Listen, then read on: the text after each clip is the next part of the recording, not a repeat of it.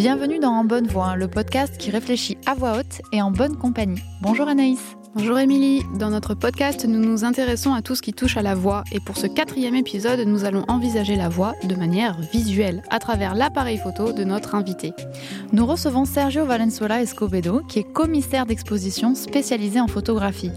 Il est avec nous aujourd'hui pour nous parler de son travail, de l'appareil photo au sujet photographié. Bonjour Sergio. Bonjour.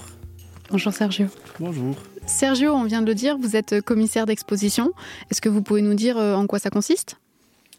Oui, bien sûr, c'est un terme, euh, je dirais, particulier. C'est Au début, on pourrait penser au fait qu'on travaille avec des artistes et qu'un commissaire d'exposition, comme le dit le mot exposition, doit gérer euh, l'espace, doit choisir les œuvres, doit je dirais, choisir les tailles, les formats, les papiers, mais en fait, tout ça, c'est avec la complicité des artistes. Euh, c'est pas une question de choix, c'est une question de d'écouter l'artiste. C'est un partage. Moi, je. Mhm. Il y a une, euh, une phrase ou une traduction, peut-être. C'est celle de prendre soin, qui vient plutôt de curator, et en espagnol, c'est curador c'est quelqu'un qui prend soin.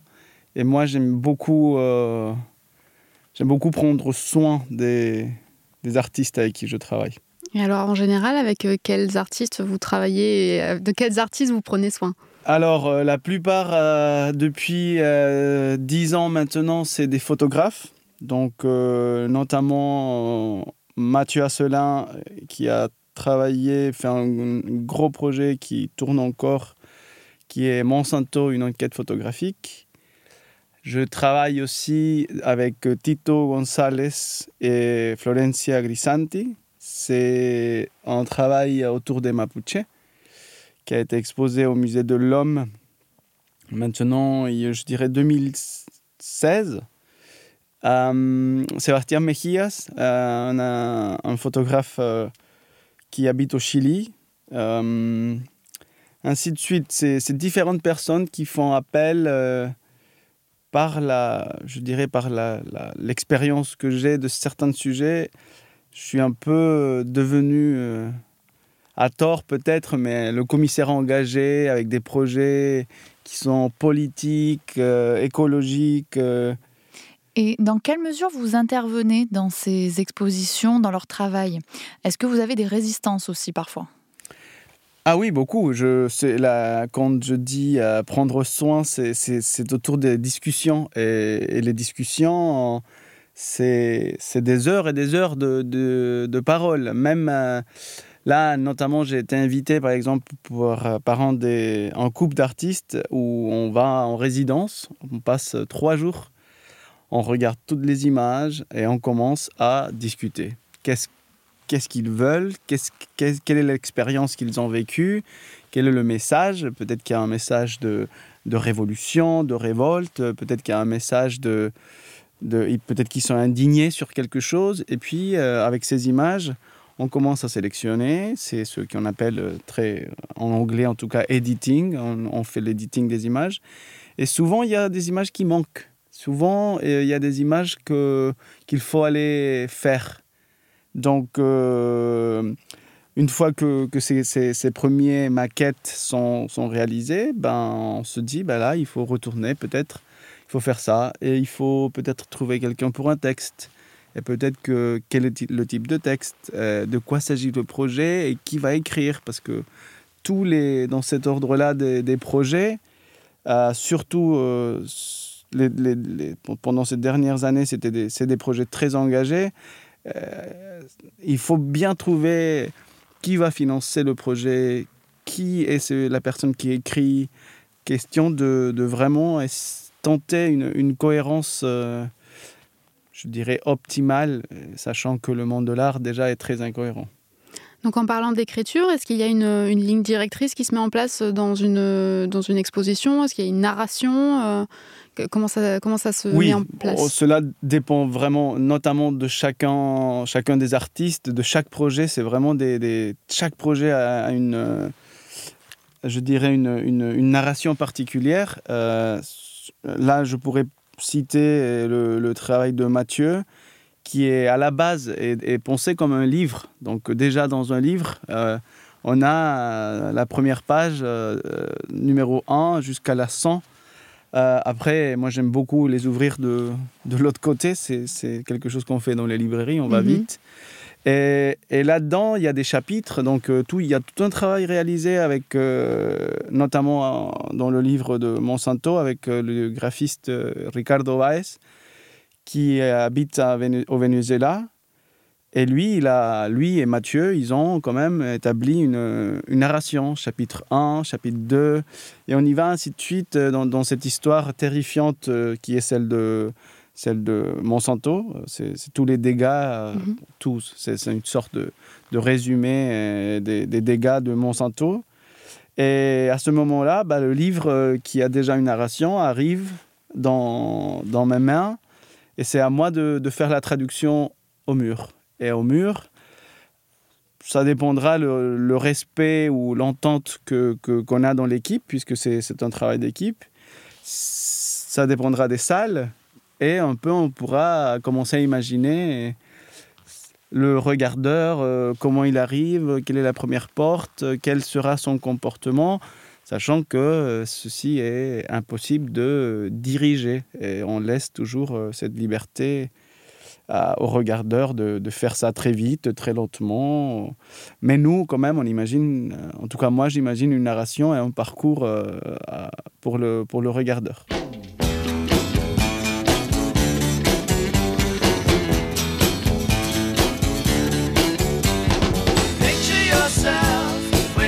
maintenant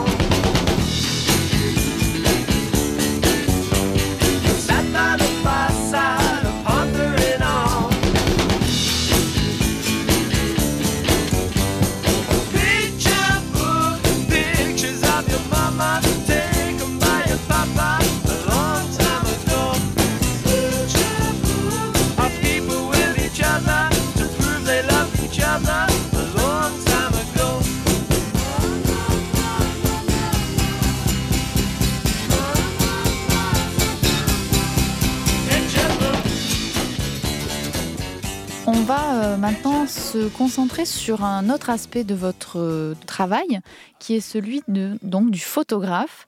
Et pour, euh, pour faire la transition, on a un extrait à vous faire écouter. Donc c'est un extrait du film Boyhood de Linklater qui est sorti en 2014, euh, dans lequel on suit la vie de Mason, un jeune homme qui est passionné par la photographie et qui se fait ici remonter les bretelles par son professeur d'art. Les photos que tu me rends, elles sont bien. Ta façon de voir ce qui t'entoure est très particulière. Je dirais même que tu as beaucoup de talent. Merci.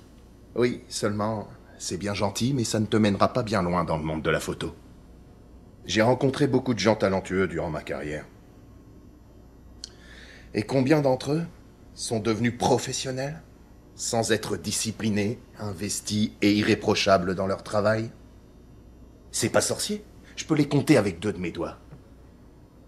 Zéro. Ça ne marchera pas pour toi, Mason. La compétition est bien trop rude. Le monde regorge de jeunes talentueux qui ne demandent qu'à travailler dur. Et il y a au moins autant de petits crétins qui n'ont aucun talent mais qui sont prêts à tout pour te passer devant. D'ailleurs, beaucoup d'entre eux sont assis dans cette salle de classe en ce moment. Hmm? Tu sais ce qu'ils font? Ils bouclent leurs travaux. Et c'est ce que tu devrais faire aussi. Mais au lieu de ça, t'es ici. Pourquoi? Alors dans cet extrait, on entend le, professeur de photographie qui, euh, prévient le, héros de la compétition euh, à laquelle il va faire face. Euh, donc on peut se demander, est-ce que c'est facile de devenir photographe? Est-ce que c'est facile de devenir photographe? Moi, je dirais oui, dans le sens où l'appareil photo, c'est un appareil qui s'est démocratisé, c'est-à-dire depuis, euh, depuis son invention, je dirais que, que c'était c'est de plus en plus simple et facile à faire des images. C'est-à-dire de prendre une image, de capturer le monde. Mais qu'est-ce qu'on fait avec, ce, cette, euh, avec cette série d'images? Qu'est-ce qu'on fait avec, euh, avec toutes les images qu'on a, les centaines et milliers des images, millions des images mhm. aujourd'hui dans nos portables? Je pense que c'est ce professeur euh, euh, euh, un peu rude, je trouve, avec son, avec son étudiant. Je pense que dans le monde de la photo, euh, c'est un monde grand, c'est-à-dire euh, il est élargi. Il y a la photo de mode, le photojournalisme, la photo documentaire, la photographie plasticienne. Il y a tellement de, de place, je dirais, pour, pour tout le monde que qu'à différence d'autres d'autres d'autres pratiques artistiques qui sont plus proches du marché de l'art, par exemple, euh, je peux parle notamment de, l'art contemporain. Mhm. Par rapport à ça, c'est clair que la photographie, elle a quand même d'autres portes. C'est-à-dire les journaux, les revues, euh, aujourd'hui tout ce qui est les tout ce qui est numérique, toutes tout, les plateformes nouvelles, on a, les images, elles sont un peu partout. Mhm. Et la vente des images, elle ne sera jamais, je crois, elle touchera jamais les plafonds des, des prix des, des, des œuvres d'art contemporain, puisque vous le savez, les images se, se multiplient. on peut tous avoir euh, une, une, copie d'une image. Mhm. À ce moment-là, euh, je trouve que le monde de la photographie, comme il est, comme en, français en tout cas, il est, il est nommé, puisque aux États-Unis ou en Angleterre, on parle de, de l'industrie de la photographie, pas du monde de la oh. photographie.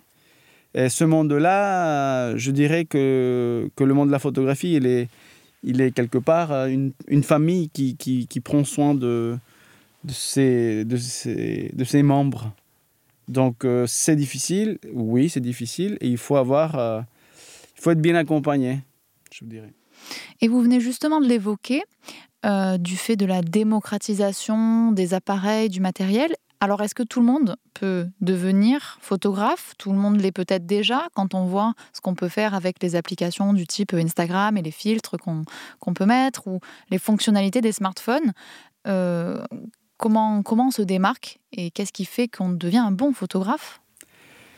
Oui, moi je, je, ne suis pas très technicien. Euh, je pense que tout le monde, tous les appareils, euh, tous les, tous les différentes plateformes euh, peuvent être utilisées avec, euh, à travers l'image.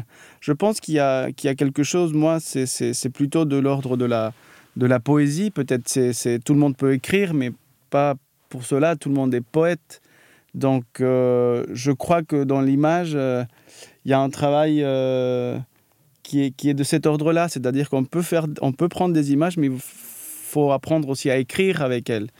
Est-ce que vous, artistes, avez euh, des choses à dire? Est-ce qu'on mhm. a encore des choses à dire? C'est c'est ça que je me pose en tout cas comme question quand je vois un travail et, et que j'attends que quelque chose me bouleverse. Et vous avez parlé d'apprentissage, est-ce qu'on peut revenir sur le vôtre? Comment vous êtes arrivé à la photographie? Oui, bien sûr. Euh, ben, comme tout le monde, j'ai l'impression, c'est-à-dire un père euh, qui a une caméra et qui traîne un peu dans la maison. Puis euh, on est un peu euh, curieux de cette machine noire euh, étrange qui est là et on commence à, l'utiliser. On demande comment, comment elle marche. Et là, le, le, le rêve, c'est le, le, le studio ou le labo photo dans les, dans les toilettes, dans la salle de bain. C'est un classique puisque c'est toujours une salle très petite qu'on peut, qu'on peut habiller en noir et commencer à, à, tirer ses propres photos, puisque au début, euh, c'était, le noir et blanc, c'était les films. Et comme ça, ainsi de suite, j'ai commencé mon, parcours de photographe très classique, vraiment. Je sortais avec mon appareil et puis le réel euh, en face de moi, je prenais des images. Mais quelles ont été les premières images, par exemple? Ah, c'est une bonne question. Euh, comme ça, en tête, j'ai des nuages. Des nuages, tout simplement, ouais. ouais. Mais là où, là, là où c'est, devenu... Euh, il y a eu deux clics, je dirais, dans ma vie. Une, c'est une prof, une prof euh, peut-être plus, euh, plus sympathique que, ce monsieur qu'on vient d'écouter. plus encourageante. Oui, voilà, plus encourageante. Même, sur, c'était surprenant, en fait. J'étais à Soweto, j'ai vécu un an en Afrique du Sud. Et comme un, jeune, je dirais naïf, parce que oui, je crois que j'étais naïf à cette époque-là, j'ai commencé à, faire des images, à me tromballer dans, dans, ce, dans ce township. Et je me rendais pas compte de, ce que j'étais en train de faire. Je, partais avec mon appareil, j'avais des amis avec qui je, traînais un peu de partout dans ce dans Soweto, Bara, etc., des différents endroits, Protia, etc. Et le moment du développement arrive. Donc, euh, moi, j'étais à l'époque à, l'école nationale d'art de, Johannesburg. Et là, une prof, euh, cette, cette, prof en question, que je n'ai pas le nom en tête, elle arrête les cours, elle arrête les cours et elle dit euh, Voilà, venez voir, euh, est-ce que vous avez déjà vu Soweto une fois dans votre vie? Et là, tout le monde, euh, même des, gens de couleur, blancs, tout le monde était là. Et puis, moi, j'avais honte parce que c'était un peu. Je suis assez timide, donc il y avait quelque chose comme ça hein, de me sentir un peu. Un étranger comme ça qui faisait des photos aussi dans des endroits pour moi, c'était ma maison. Mm -hmm. Et là, non, en fait, personne n'avait vu Soweto. Personne n'avait. Et là, j'ai compris la, la, la, force, la force de, de, de, ma présence dans ce terrain à Soweto, de, de montrer euh, finalement la joie, parce que c'était un moment assez particulier de joie après l'apartheid. Et, mm -hmm. Et là, j'ai été, été assez choqué, du coup, et elle aussi. Et puis, elle, elle m'a elle m'a vraiment caché au labo chaque fois que quelqu'un venait me chercher. Elle me disait, toi, tu, tu dois faire de la photo. Donc c'est là que finalement vous avez découvert ou révélé votre regard en tant que photographe et c'est ça qui, qui, fait une différence maintenant, ou à ce moment-là, ce qui a fait une différence? Euh, en fait, je, je crois que c'était un. Il y a, quelque chose de, du regard, certes. C'était mon regard sur un, sur, une, sur un village, sur une ville euh, qui, qui, a été vraiment, je dirais, émotionnellement détruite. Et j'ai commencé à... En fait, j'ai commencé à... J'ai continué, je ne suis pas arrêté de faire des images, pas, je ne me suis pas rendu compte, je crois, tout de suite sur ce, que, sur ce, ce projet, quelque part, que j'ai jamais montré. Hein. C'est des images que j'ai gardées pour moi. Euh, c'était une, euh, je dirais, une, c'était une pratique proche du, du photojournaliste. C'était vraiment une. Il n'y avait pas là une intention d'art. Il n'y avait pas. Moi, j'ai toujours voulu être peintre, par exemple. Donc, Donc plus artiste. Euh, c'était quelque chose de. Même les, les, les, œuvres qui, qui me touchent le plus, c'est les, les peintures. Mais, mais en revenant au Chili. Euh, j'ai compris que, que, la photo était quelque chose, que n'était pas juste euh, quelqu'un qui se tromballe avec, ses avec son appareil et qui fait des images. Et là, j'ai découvert euh, ce que j'appelle la Bible. C'est un livre qui, En fait, c'était après avoir essayé de peindre, parce que j'ai quand même... Euh, j'ai pris un atelier, j'avais des amis peintres. On, mais j'ai trouvé ça long, sale. Il y avait quelque chose qui me, qui me, qui me plaisait pas je croyais, c'était long, c'était à peindre, et le tableau ne se finissait jamais. Et je me suis dit, mais non, j'ai quand même besoin de quelque chose de plus rapide. Mais pour moi, jamais la photographie à ce moment-là était. Un art C'était une option. Mm. Jusqu'à que je trouve ces livres et ces artistes qui utilisent la, la photographie. Et je me suis dit, oui, c'est incroyable. Du coup, on peut inventer notre image. Mais en fait, on se rend compte que l'appareil peut faire d'autres choses que juste enregistrer le réel.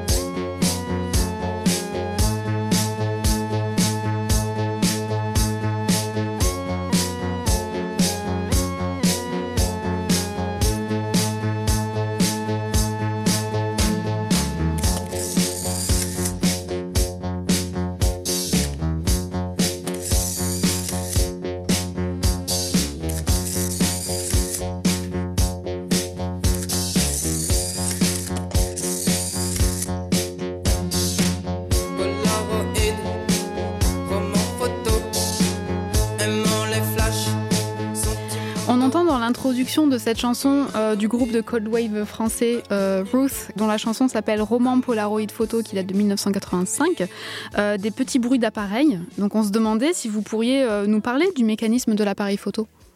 Oui, bien sûr. Je pense que pour parler de, l'appareil lui-même, on pourrait aussi parler de, mon projet de thèse, puisque c'est à ce moment-là que je décide de, de regarder moi-même mon appareil. En fait, l'opérateur, le photographe est toujours derrière son appareil, jamais devant, sauf s'il est déjà photographié, mais en tout cas le fait de le regarder, de, de l'écouter, même je dirais de quelque part de mettre son oreille euh, dans cette surface et essayer d'écouter ce qui arrive à l'intérieur, c'est pas quelque chose de très de très habituel. Mm-hmm. Dans ce sens, euh, c'est une recherche qui est qui a commencé maintenant il y a cinq ans. Et c'est une euh, phrase que j'ai rencontrée d'un scientifique français qui s'appelle le docteur Iad, qui lui part euh, en Terre du Feu en 1883 pour observer le passage de Vénus. Ils ramènent avec eux des appareils, non seulement photographiques, et là, ils font face à une surprise, puisqu'ils n'avaient ils pas prévu qu'à côté d'eux, dans, dans, cette mission, euh, il y avait des Yagans. De qui s'agit-il? Bah, Il s'agit d'une population, d'une tribu qui, qui habite le, la Terre du Feu, ou la Patagonie, hein, mhm. entre l'Argentine et le Chili. c'est vraiment au sud. il y en a différentes ethnies, mais celle-ci, en tout cas, qui se trouve à côté de la mission, c'est les Yagans qui font face aux scientifiques. C'était pas la première fois, euh, j'imagine, mm. que qu'ils voyaient des, gens passer. Là, on est au Cap Horn, c'est mm. l'autoroute à l'époque. Mm-hmm. Euh, mais c'est l'époque où les, les premiers appareils arrivent. C'est cette expression, donc euh, Tumayacha alakana, c'est une phrase qui, qui, est, qui est transcrite par un scientifique sur un cahier qui veut dire euh, pourquoi euh, ou pourquoi me regardez-vous sous un voile? C'est quelque part c'est c'est l'interrogation sur ce sur ce personnage qui est couvert d'un voile mhm. pour euh, pour faire la visée sur son appareil photo. Et cette phrase me mène dans, un, dans, un, dans une recherche assez, assez grande, puisque je me dis, il y a quand même d'autres façons de voir et de comprendre l'appareil. Mm. Et c'est-à-dire de le regarder. Et pour la première fois, je décide donc de, ne plus l'utiliser. C'est de le mettre à côté, de le regarder et donc d'écouter euh, et, d'entendre ses bruits et ses bruitages et de et de d'étudier quelque part ce noir, cette, cette, boîte noire qui se trouve souvent euh, en face de, personnes photographiées. Donc euh, au début, c'était une recherche de, de terrain. Qu'est-ce qui arrive au moment où les premiers photographes arrivent et quelles sont les réactions? Mm-hmm. Euh, dans ce sens, euh, je dirais que je commence dès 1840 à chercher, donc euh, après l'Oriental, qui est le premier bateau qui ramène un appareil, mais qui finit par couler en face de Valparaiso. Ces images-là, elles n'ont jamais été retrouvées. Jusqu'à les années 70, où on a, on a différents villages qui, qui, qui, ont été photographiés et quelques, quelques artistes et prêtre scientifique qui écrit autour de, de, cette, de cette boîte. Et donc cette boîte, on imagine qu'elle doit, euh, vu qu'elle elle vient d'un autre pays, d'un autre monde, elle doit susciter soit de la méfiance, soit euh, une sorte de fascination mhm. presque. Oui, alors là, il y a, beau, il y a, plus, il y a différentes euh, réactions, bien évidemment. On, on, trouvera différents on ne peut pas généraliser. Hein. C'est quelque chose qui est, qui est délicat. Et, c'est une fois de plus, je voudrais bien mettre le point sur le fait que c'est toujours des transcriptions euh, des scientifiques. Hein. C'est mhm. pas, on ne peut pas prendre le point de vue de, des populations autochtones, euh, amérindiennes. Toujours la traduction au milieu. Exactement. Donc par rapport à ça, il y a, y a, des expériences. Je pourrais vous raconter la plus... Euh, disons, où, il y a eu le moins de traduction, c'est ma rencontre personnelle avec euh, des chamans euh, pour parler de photographie. Et à ce moment-là, en effet, il y a, y a par exemple euh, une chamane qui, qui, est, qui est devenue aujourd'hui plus qu'une amie. C'est Rosa Barbosa, c'est une chamane mapuche qui, elle, dans sa communauté en tout cas, la caméra est complètement interdite au moment du rituel. Hmm. C'est-à-dire que le, elle qui, qui va donc euh, gérer une réunion qu'on appelle une guillatoun, elle va entrer dans une transe euh, qui dure, Mhm. euh, ça dépend, hein, parce que les cérémonies peuvent être assez longues, mais bon, trois jours, deux jours, ça dépendra. Et il y a beaucoup de préparation, hein, je ne passe pas les, détails sur cette cérémonie, mais les appareils sont complètement interdits à l'intérieur. Donc, euh, bien évidemment, la première question que je me posais, c'est pourquoi? Pourquoi ces appareils aujourd'hui sont. Les appareils aujourd'hui, même les portables, sont interdits? Et elle, elle parlait de, douleur, elle parlait de, douleur comme ça. Je me souviens, elle se touchait quelque part, le, la- pas loin de la poitrine. Elle disait que, que ces appareils-là euh, créaient une douleur au moment où, où elle était en transe. Croire ou pas croire, euh, c'est pas une question ici. En fait, on n'est pas là pour chercher à, à trouver une, une, une réalité. Et finalement, euh, c'était très long. On a beaucoup, beaucoup parlé. Il y avait une- un aspect qui me semble toujours très, très fou. C'est- C'est c'est le fait qu'elle, elle, elle peut, à travers l'urine, parce que elle, euh, les, les chamans mapuche sont soi-disant spécialistes, donc elle regarde l'urine pour voir Mhm. les maladies et voir que le passé, le présent. Bon, elle, elle, pour, elle- elle dit voir euh, le photographe qui l'a photographié. Et donc, à ce moment-là, elle pourrait éventuellement utiliser le photographe comme un nœud et donc attaquer la famille du photographe, si elles se sont attaquées par ce photographe. Le photographe, par l'appareil, apparemment, il serait, euh, je dirais, limite protégé. Il est juste le nœud.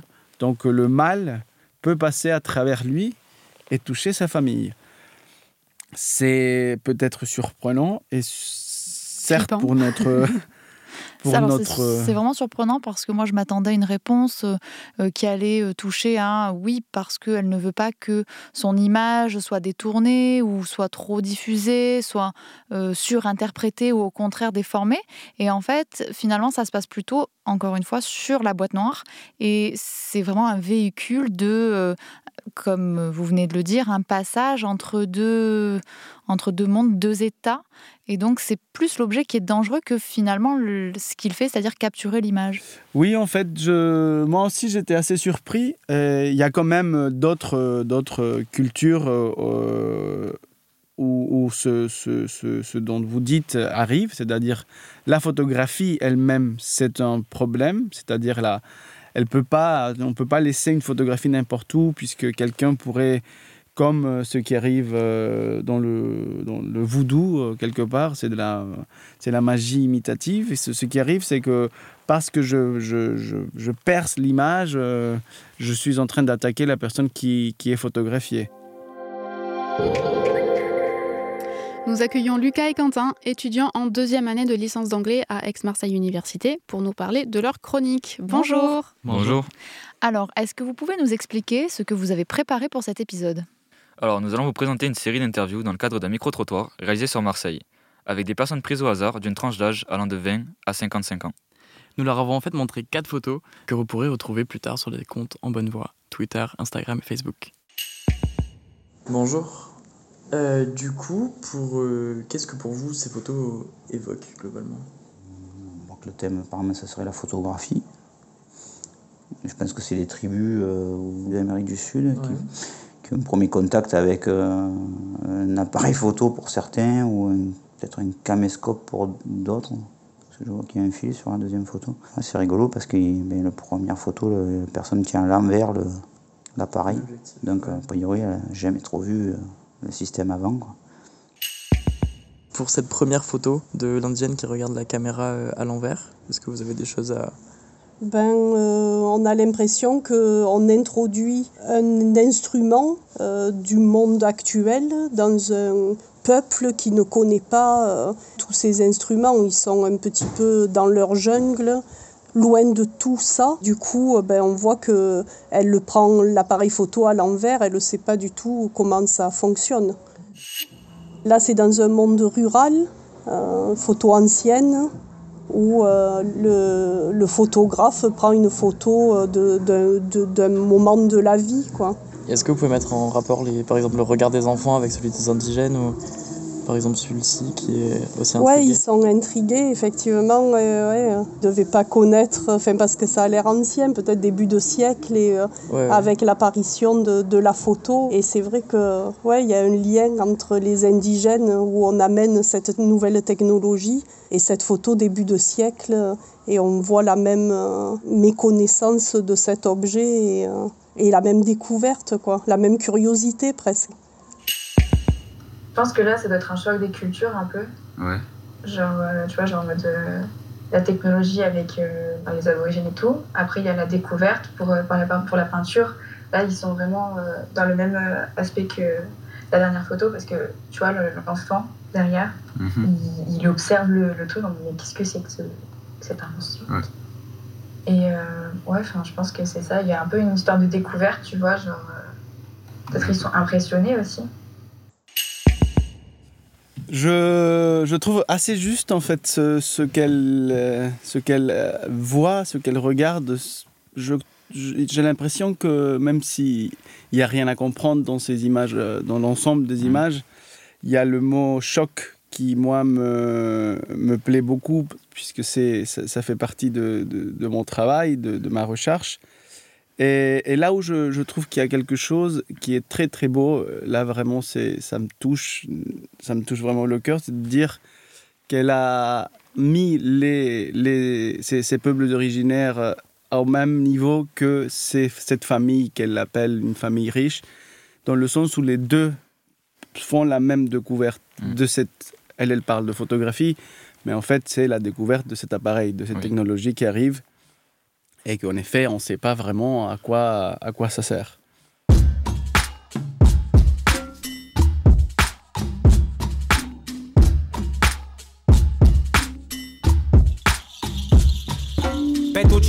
인체 길가 두팽엔 조용엔 와리아메 웰룬에 웬투트벤 아물레베 다인 체간 위피게 멍엔 페이무 타물레이 파우블레 다인 위피게 체야민 까게인 다인 기물 널 멍엔 페마야인 위타파인 필플레 마부아 스킨 투인 타문 코일라 송우 페이무 웨이차투아인 위라게인 인카게인 다인 기물 널 fe maya in Wichapa in filple ma pua skin to in Tamon koila somo fe mo wei chatua in We rock in. Incheta Andy Ferrer Millanao Igualito que mi maima de pelo chuzo y los ojos achinao Soy un hijo de la tierra pero que vuela en la ciudad. Pueblo obrera fue la partera de mi identidad. De pasaje en mi canto, asfalto y pavimento. Pero bajo el cemento está la mapu de mi ancestro. Despertando el kimun que llevo dentro. Recuperando el feyentum, lo profundo desde mi pueblo. Sacándome esta cristiandad. Comunicando en comunión como lo hace mi comunidad. Mapuche Niem, Mulepan, Guarrameo Vuelvo con orgullo y yeu Alors nous venons d'écouter euh, un extrait de la chanson qui s'appelle Estamos de pied en espagnol. Sergio, c'est vous qui l'avez choisi. Oui, c'est moi que j'ai choisi cette chanson. Euh, en fait, euh, depuis. euh, j'ai découvert, moi, le, le- le rap mapuche je- en 2016, puisque on, f- on, les- on a invité un groupe mapuche de rap à, chanter euh, lors de, lors de, l'exposition euh, qu'on a réalisée au Musée de l'Homme. Et c'était un, moment très particulier, non seulement le fait de, de- travailler comme commissaire dans un projet comme celui-ci, donc euh, c'est un projet de Tito González et Florencia Grisanti, qui m'ont donné toute leur confiance pour, pour faire cette, cette installation face à la Tour Eiffel, qui était quand même... euh, moi, j'ai- toujours aimé cette, cette, cette espèce de, de rencontre entre le monde industriel et, et les, et les Amérindiens. Donc, euh, c'est vrai que j'ai utilisé un mur en plus qui était pile poil face à la, à la Tour Eiffel. et le musée de l'homme euh, aussi, un endroit très critiqué, qui a évolué, qui a changé, qui, qui a perdu certaines de ses collections.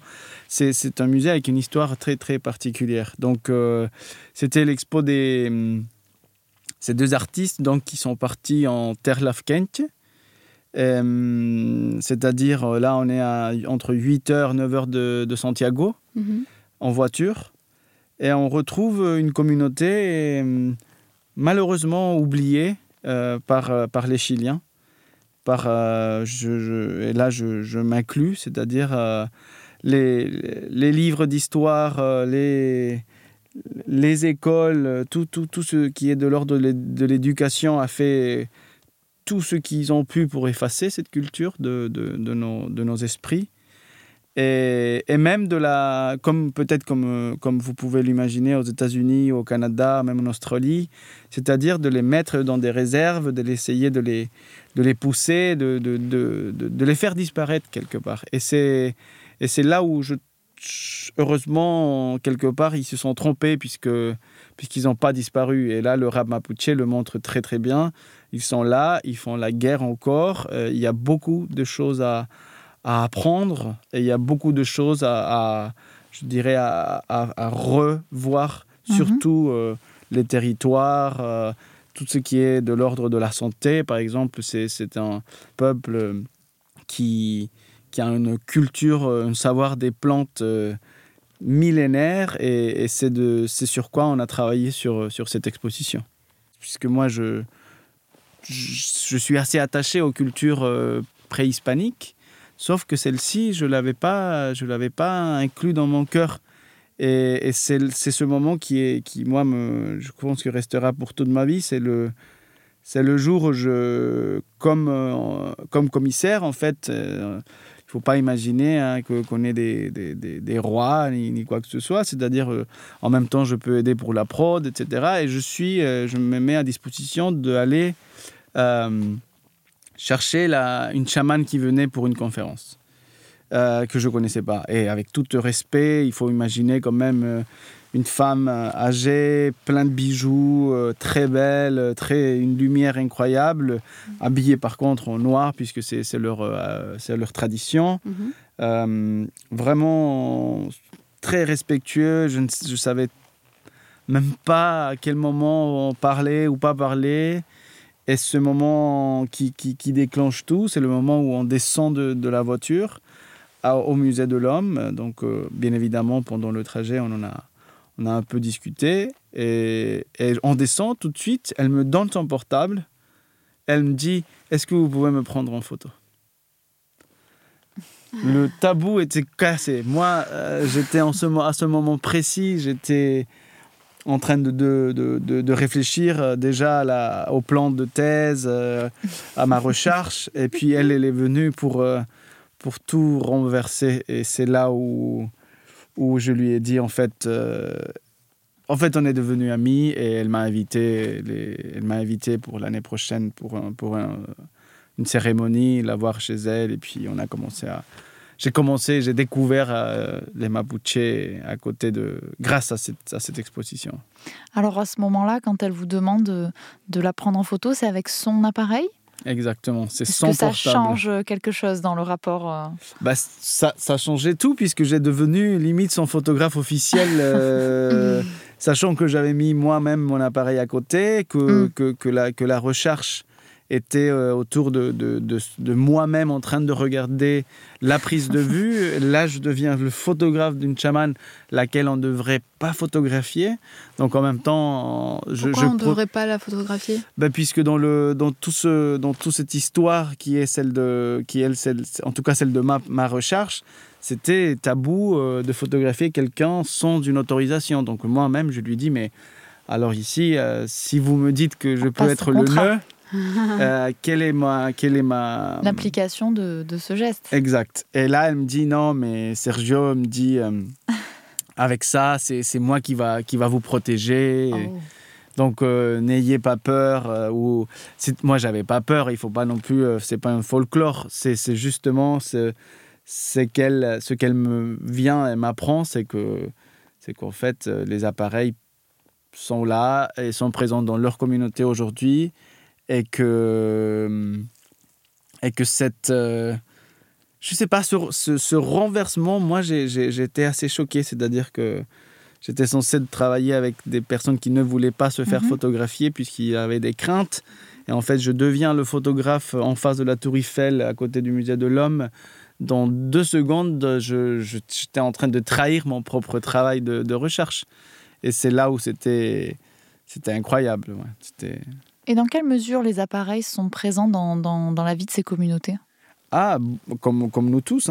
C'est-à-dire, euh, depuis la, la, petite qui se promène avec son portable et qui joue et qui fait des photos, jusqu'au jusqu'au chaman, jusqu'au longos, tout le monde. Euh, je veux dire, il n'y a, aucune différence de ce que nous-mêmes euh, on, on, fait avec nos appareils. Hein. C'est des vidéos, des WhatsApp, euh, du Facebook. c'est quand même une, une, non seulement les Mapuche, mais c'est c'est un outil comme, comme, comme mm -hmm. le nôtre. Hein. C'est utilisé pour la même, les mêmes fonctions. Alors à ce sujet, euh, nous accueillons Anan, Lisa et Yousra, étudiantes en deuxième année de licence d'anglais à Aix-Marseille Université, pour une chronique qui va s'intéresser à la voix des peuples dans l'histoire et sur les réseaux sociaux.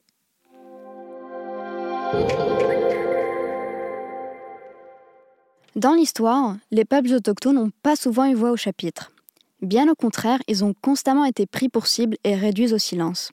Mais les réseaux sociaux, la télévision, voire même la photographie font appel au regard critique des internautes et des spectateurs quant à cet ethnocentrisme, le but étant éventuellement d'y remédier. Commençons avec l'histoire des Mapuche, ce peuple autochtone qui réside majoritairement au sud du Chili. Ils accusent aujourd'hui l'État chilien de leur voler leurs terres ancestrales, ce qui affecte notamment leurs conditions de vie. Depuis les années 70, la monoculture a envahi la région et asséché les sols. Les communautés mapuches ont été délogées et marginalisées. Leur région est la plus pauvre du pays, même s'ils représentent 10% de la population chilienne. Pour Hector, cela justifie le recours aux actions de sabotage. Nos actions sont liées à des revendications territoriales, à des revendications autonomistes et à la défense de la culture mapuche. Les activistes mapuches comme Hector ne cessent d'être réprimandés par l'État, qui attend le moindre mouvement de leur part pour les emprisonner et définit même leurs actions de terroristes. Comme l'a dit Salvador Milaleo, avocat et expert des questions indigènes, au lieu de dialoguer avec eux, l'État a choisi de les criminaliser en choisissant de traiter le problème comme une question sécuritaire et non comme un problème politique. Et c'est malheureusement ce que l'on peut retrouver dans bien d'autres pays, où la voix des peuples autochtones est constamment méprisée. En Australie, la population aborigène subit également une forte discrimination. Pendant près d'un siècle, le gouvernement australien enlevait de force des enfants aborigènes à leurs familles et les plaçait dans des internats dans le but de les convertir au catholicisme. On surnomme ces générations aborigènes les générations volées. Aujourd'hui, les descendants de ces aborigènes subissent encore de la discrimination. Par exemple, une étude menée en 2019 montre qu'un hôtel Accor en Australie a demandé à ses employés d'attribuer les moins bonnes chambres aux clients aborigènes, qui ont 13 fois plus de chances d'être incarcérés que les non-aborigènes et ont une espérance de vie moins élevée. Au Canada, les populations autochtones sont aussi réduites au silence, résultat d'un ethnocentrisme omniprésent. Pour donner un exemple, parmi tant d'autres d'ailleurs, l'année dernière, Joe Sechakan, une femme autochtone, a perdu la vie dans un hôpital à cause du racisme. Elle a pu prouver ceci en filmant en direct sur Facebook ces derniers moments. Sur un lit d'hôpital, on la voit appeler à l'aide, tout en affirmant avoir été droguée. La vidéo montre également des infirmières insulter la pauvre femme. Elle mourra quelques minutes suite à cela. Ceci témoigne donc du véritable contre-pouvoir que représentent les réseaux sociaux. Ces derniers constituent la voix des sans-voix. Ils permettent de mettre en lumière la persécution constante que subissent les peuples autochtones en général. En effet, les informations peuvent circuler très rapidement sur les réseaux sociaux et faire le tour du monde en un rien de temps. Ils sont souvent critiqués pour tous leurs aspects néfastes, mais on ne peut pas nier le fait qu'ils possèdent un véritable pouvoir qui peut être utilisé à bon escient. Plusieurs mouvements se créent sur les réseaux sociaux ces dernières années, à travers des hashtags sur Twitter, des posts sur Insta ou encore des vidéos TikTok. Ces mouvements se forment souvent dans le but de se faire entendre, et dans le cas des injustices, comme celle du peuple autochtone, de faire entendre la voix de ceux à qui on l'a tait. On pourrait même parler de native TikTok. Je veux parler de native TikTok ou le TikTok autochtone. Pourquoi? Eh bien, parce qu'il est en train de faire des vagues sur les médias et les médias sociaux. On commence à reconnaître l'apport important des créateurs de contenu autochtone sur les médias sociaux qu'est euh, TikTok. On retrouve même des comptes Instagram comme Indigenous Peoples Movement qui a pour but de sensibiliser les gens aux problèmes que rencontrent les peuples autochtones d'un peu partout dans le monde. Ce genre de compte nous invite alors à nous ouvrir à ces cultures, gratuitement, depuis chez nous, tandis que d'autres n'hésitent pas à partir s'aventurer. C'est ce que nous montre l'émission Nu et culotté, diffusée sur France 5. Elle nous donne un exemple d'ouverture à la diversité sans a priori ni ethnocentrisme. Elle présente deux hommes, Nance et Moots, qui ont décidé de voyager sans argent, sans vêtements, sans téléphone, en étant hébergés chez les habitants qu'ils rencontrent et en se déplaçant en stop. Ils sont ainsi immergés dans la culture locale et dialoguent avec des inconnus sans jugement. Alors, la magie, il y en a eu dans ces voyages. Et, euh, aujourd'hui, si je suis là avec vous, c'est surtout pour témoigner d'une magie d'un autre genre. C'était surtout la magie des rencontres. Ces inconnus qui nous recevaient et qui ouvraient leur univers, qui nous ouvraient leurs portes et qui nous ont appris quelque part la véritable nudité, la nudité du cœur, celle qui permet aux hommes, dans leur diversité, de vivre ensemble, d'apprendre à se connaître, d'apprendre à se comprendre et peut-être d'apprendre à s'aimer. Pour conclure, l'on constate que la persécution des autochtones reste un problème majeur dans notre société. L'altérité culturelle fait que ces peuples se font martyriser. Mais n'oublions pas qu'ils ont un atout redoutable, une voix uniforme, soudée et forte. Et les réseaux sociaux et la photographie jouent pour beaucoup dans cette efficacité. En fait, je, crois qu'il y a là quelque chose d'assez hum, actuel, en tout cas pour, pour, nos, pour nous, puisque eux, leur voix, ça existait toujours, et puis euh, ils ont certainement euh, parlé, discuté avec, avec d'autres voix que nous-mêmes, on n'est on pas, on pas en capacité d'écouter, mais, mais aujourd'hui, c'est vrai que les, les réseaux sociaux, non seulement euh, TikTok, sinon euh, tous, je dirais, c'est devenu une... Ils les utilisent vraiment comme une arme, puisque c'est la seule façon qu'ils ont aujourd'hui de se faire, euh, au moins de, de montrer. Et c'est là où les appareils, je, je trouve qu'il y a quelque chose autour des appareils. c'est on pourrait parler de George Floyd, mais si, ce, si il n'avait pas été enregistré par cet appareil-là, on n'aurait pas vu ce moment-là, comme on l'a perçu mhm. et les conséquences qu'il a eues de nos jours. Euh, chez les peuples autochtones ou amérindiens, et ça c'est une autre question qu'on pourrait peut-être revenir, c'est, c'est qu'on a, on a du mal à trouver le, le mot précis pour parler de ces communautés-là. C'est-à-dire? C'est-à-dire que... C'est-à-dire que dans aborigène euh, ou dans indigène, il y, y, a plusieurs euh, synonymes où il y a plusieurs voix qu'on entend en même temps et, certaines ne sont pas ne sont pas les correctes. Moi, personnellement, j'ai décidé d'utiliser le mot amérindien, en tout cas à l'écrit, euh, et j'ai décidé de le barrer euh, et de le couper à la moitié.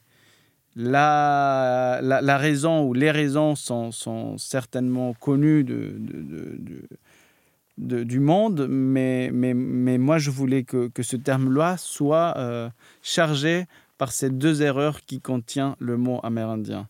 Donc euh, mhm. je vais essayer de, de, faire au plus vite, c'est-à-dire que dans une partie du mot, il y a le mot Amérique, et dans l'autre, il y a Indien. Mhm. Déjà, Indien, euh, il n'y a, a, pas d'Indien. Ça veut dire les Indiens, c'est le voyage raté de colon qui veut aller aux Indes et donc euh, il, il trouve ces Indes des Amériques. C'est quelque part, on pourrait les appeler comme ça. Amérique, c'est un terme qui, qui, est le nom de famille d'un navigateur qui est Americo Vespucci. Et donc euh, là, on a un mot masculin, donc d'un homme. Donc c'est quand même brutal. C'est un homme qui écrit des lettres finalement. Ces lettres-là, elles arrivent euh, euh, en France. Et en France, il y a notamment un prêtre assez fou, hein, un prêtre, euh, je dirais un prêtre poète limite. C'est à, à l'église Saint-Dié des Vosges où le mot Amérique est pour la première fois gravé. Euh, c'est America, puisque apparemment il, aurait, pour faire beau, en fait, il aurait changé le A, le Américo, c'était avec O, il, il aurait changé par A, et il aurait un, gravé pour la première fois le mot America pour un continent qui était, euh, une fois de plus, euh, intitulé ou appelé par, par l'Europe le Nouveau Monde, euh, un monde qui existait déjà. on parle de découverte de qui Je ne sais, pas, je sais pas vraiment. Mais je dirais que le Nouveau Monde, c'est ce qui arrive une fois qu'on découvre ou qu'on se retrouve ou qu'on reconnaît ce nouveau continent. Et, c'est la raison pour laquelle donc ce mot que moi j'utilise euh, à l'écrit, donc amérindien, est barré puisqu'il marque les deux fautes qui contient mhm. euh, le mot en question. Est-ce que dans la, même, euh, dans la même veine de définition et de nommer les choses correctement, on peut revenir aussi sur l'appellation d'Amérique latine, d'Amérique du Sud peut-être? On peut dire un mot euh, sur, Ah, euh, sur ces termes C'est. Je sais pas, je, je pense que ça vient plutôt d'une. euh, Je crois que c'est une question de langue là, à l'intérieur de, de cette. C'est plutôt géographique, c'est-à-dire le sud ou le latin dans, dans, le, dans, dans ce la langue qu'on parle. Après, il ne faut pas oublier que la langue qui est l'espagnol provient directement d'un voyage qui est de l'ordre de la colonisation et une colonisation qui, qui, arrive surtout à travers l'Église et les images religieuses. Et à ce moment-là, c'est l'imaginaire euh, catholique euh, de la couronne d'Espagne qui s'installe et qui vient euh, effacer tout ce qui est les, cosmologies amérindiennes petit à petit, puisqu'ils installent leur mission. Et à ce moment-là, ben, on se retrouve avec une, un- une culture effacée. On voit aujourd'hui, avec l'exemple de Mapuche, que la lutte ne s'arrête pas et que et qu'ils sont indignés et qu'il faut quand même que les choses s'arrangent au plus vite. Donc on a vu au cours de notre entretien euh, que vous, en fait vous avez des, des facettes et des casquettes multiples entre photographe, artiste, euh, peintre euh, qui n'est pas allé jusqu'au bout et puis euh, et puis commissaire d'exposition. Mais peintre dans une certaine mesure. Peintre aussi. 1er mai 1983. 2011, Santiago. Un an, puis euh, Chili, transformé en 7. Non. Chili. Bonne question, mes amis. La même. Arles City. Autoportrait par Sergio Valenzuela Escobedo sur radiogrenouille.com. Émission Profession Chercheur. On vient d'entendre donc euh, un autoportrait de, de Sergio euh, que vous avez réalisé, là aussi, euh, vous le dites dans, dans l'extrait pour Radio Grenouille. C'était en 2018. Alors. C'est d'ailleurs comme ça qu'on s'est rencontrés. On peut le dire. On peut le dire. Est-ce que, euh, est-ce que finalement, ce, cet extrait-là, il... il vous représente toujours deux ans après? Est-ce qu'il me représente toujours? Non, je crois pas. Je pense que cette, euh, cette, cette notion de, métamorphose me plaît beaucoup. Je crois que les choses évoluent énormément depuis. euh, Il y, a- des choses, bien évidemment, on les garde toujours, mais en fait, la première partie, je ne sais pas si vous vous souvenez, mais c'était la lecture de, de- du visa, c'est-à-dire les premières questions qu'on nous pose en tant qu'étranger pour, pour arriver, au moins pour pouvoir étudier ici. Et les réponses n'ont pas changé. Je suis toujours euh, à Arles. Euh, mais plutôt, je crois que j'ai découvert dans, dans- ces deux ans une, un côté éditeur. J'ai commencé à me, à me pencher énormément sur les livres, photos. Euh, j'ai trouvé une maison d'édition à qui je travaille euh, en ce moment, que c'est Actes Sud, qui, avec, les, avec laquelle, euh, en tout cas la responsable photo, donc Géraldine Lay, on a, on a construit une équipe assez beau euh, et j'espère que, que ce sera le, un début pour, des, pour plusieurs projets en fait. Je pense que, la, que la, le format papier est, un format... euh, bien sûr, je m'avais intéressé comme, comme lecteur, non seulement de, des livres de théorie de photos ou, sinon de, des images, mais, mais moi, c'est c'est la première fois que je, que je, suis, euh, que je prends la casquette donc, euh, d'éditeur. Et on publiera euh, l'année prochaine, en juin, un, livre qui s'appelle Mapunyuke. En tout cas, c'est le titre provisoire. C'est c'est- c'est un projet qui est né donc, dans l'exposition du Musée de l'Homme. Dès, dès, de- dès 2016, les photographes ont continué à travailler, un projet qu'on a développé ensemble, qui s'est tourné vers euh, les préoccupations autour des plantes et comment les industries, les industries forestières qui utilisent la plus haute technologie du monde pour planter du pain, et pour faire du papier, de la pâte à papier, euh, par, par là, ils ont, ils ont, ils ont pris l'eau de tout, de tout ce territoire. Et donc, les plantes qui sont utilisées souvent pour se guérir ne sont plus là. Mhm. Donc, euh, ce qui met en, en- en danger, euh, on dirait, la, la pharmacie. La pharmacie euh, la- la- des, des Mapuches est en danger, la culture est en danger, et un savoir euh, plus que millénaire est en danger. Donc, euh, ce livre-là, il y a les portraits des, des rappeurs, les portraits des chamans, une série de- de- d'images qui sont l'industrie du papier. Et le paradoxe, c'est qu'on va faire, les photographes, on travaille avec ce papier, papier. Oui. on l'imprime et puis on l'utilise pour... euh, pour euh, donc il y a une critique de nous-mêmes à l'intérieur de ce projet. Et il y a trois, quatre invités à écrire des textes qui, qui sont assez, je dirais, euh, lourds ou, ou intéressants dans le sens où c'est c'est une vraie réflexion. Euh, c'est peut-être plus un livre que de photos, mais c'est Mm. un livre de... de Engagé. difficile- oui, voilà. Difficile à, à classer, mais, mais c'est là le, la nouvelle casquette, en tout cas depuis ces, ces deux ans. Merci beaucoup, Merci Sergio. Sergio. De rien. Nous remercions Sergio Valenzuela Escobedo d'avoir accepté notre invitation pour cet épisode autour de la voix en photographie. C'était En Bonne Voix, un podcast produit et présenté par Anaïs Martin et Émilie Mitran et enregistré au studio On Mars. Vous pouvez retrouver toutes les références et les extraits diffusés sur nos réseaux sociaux. À très vite pour le prochain épisode.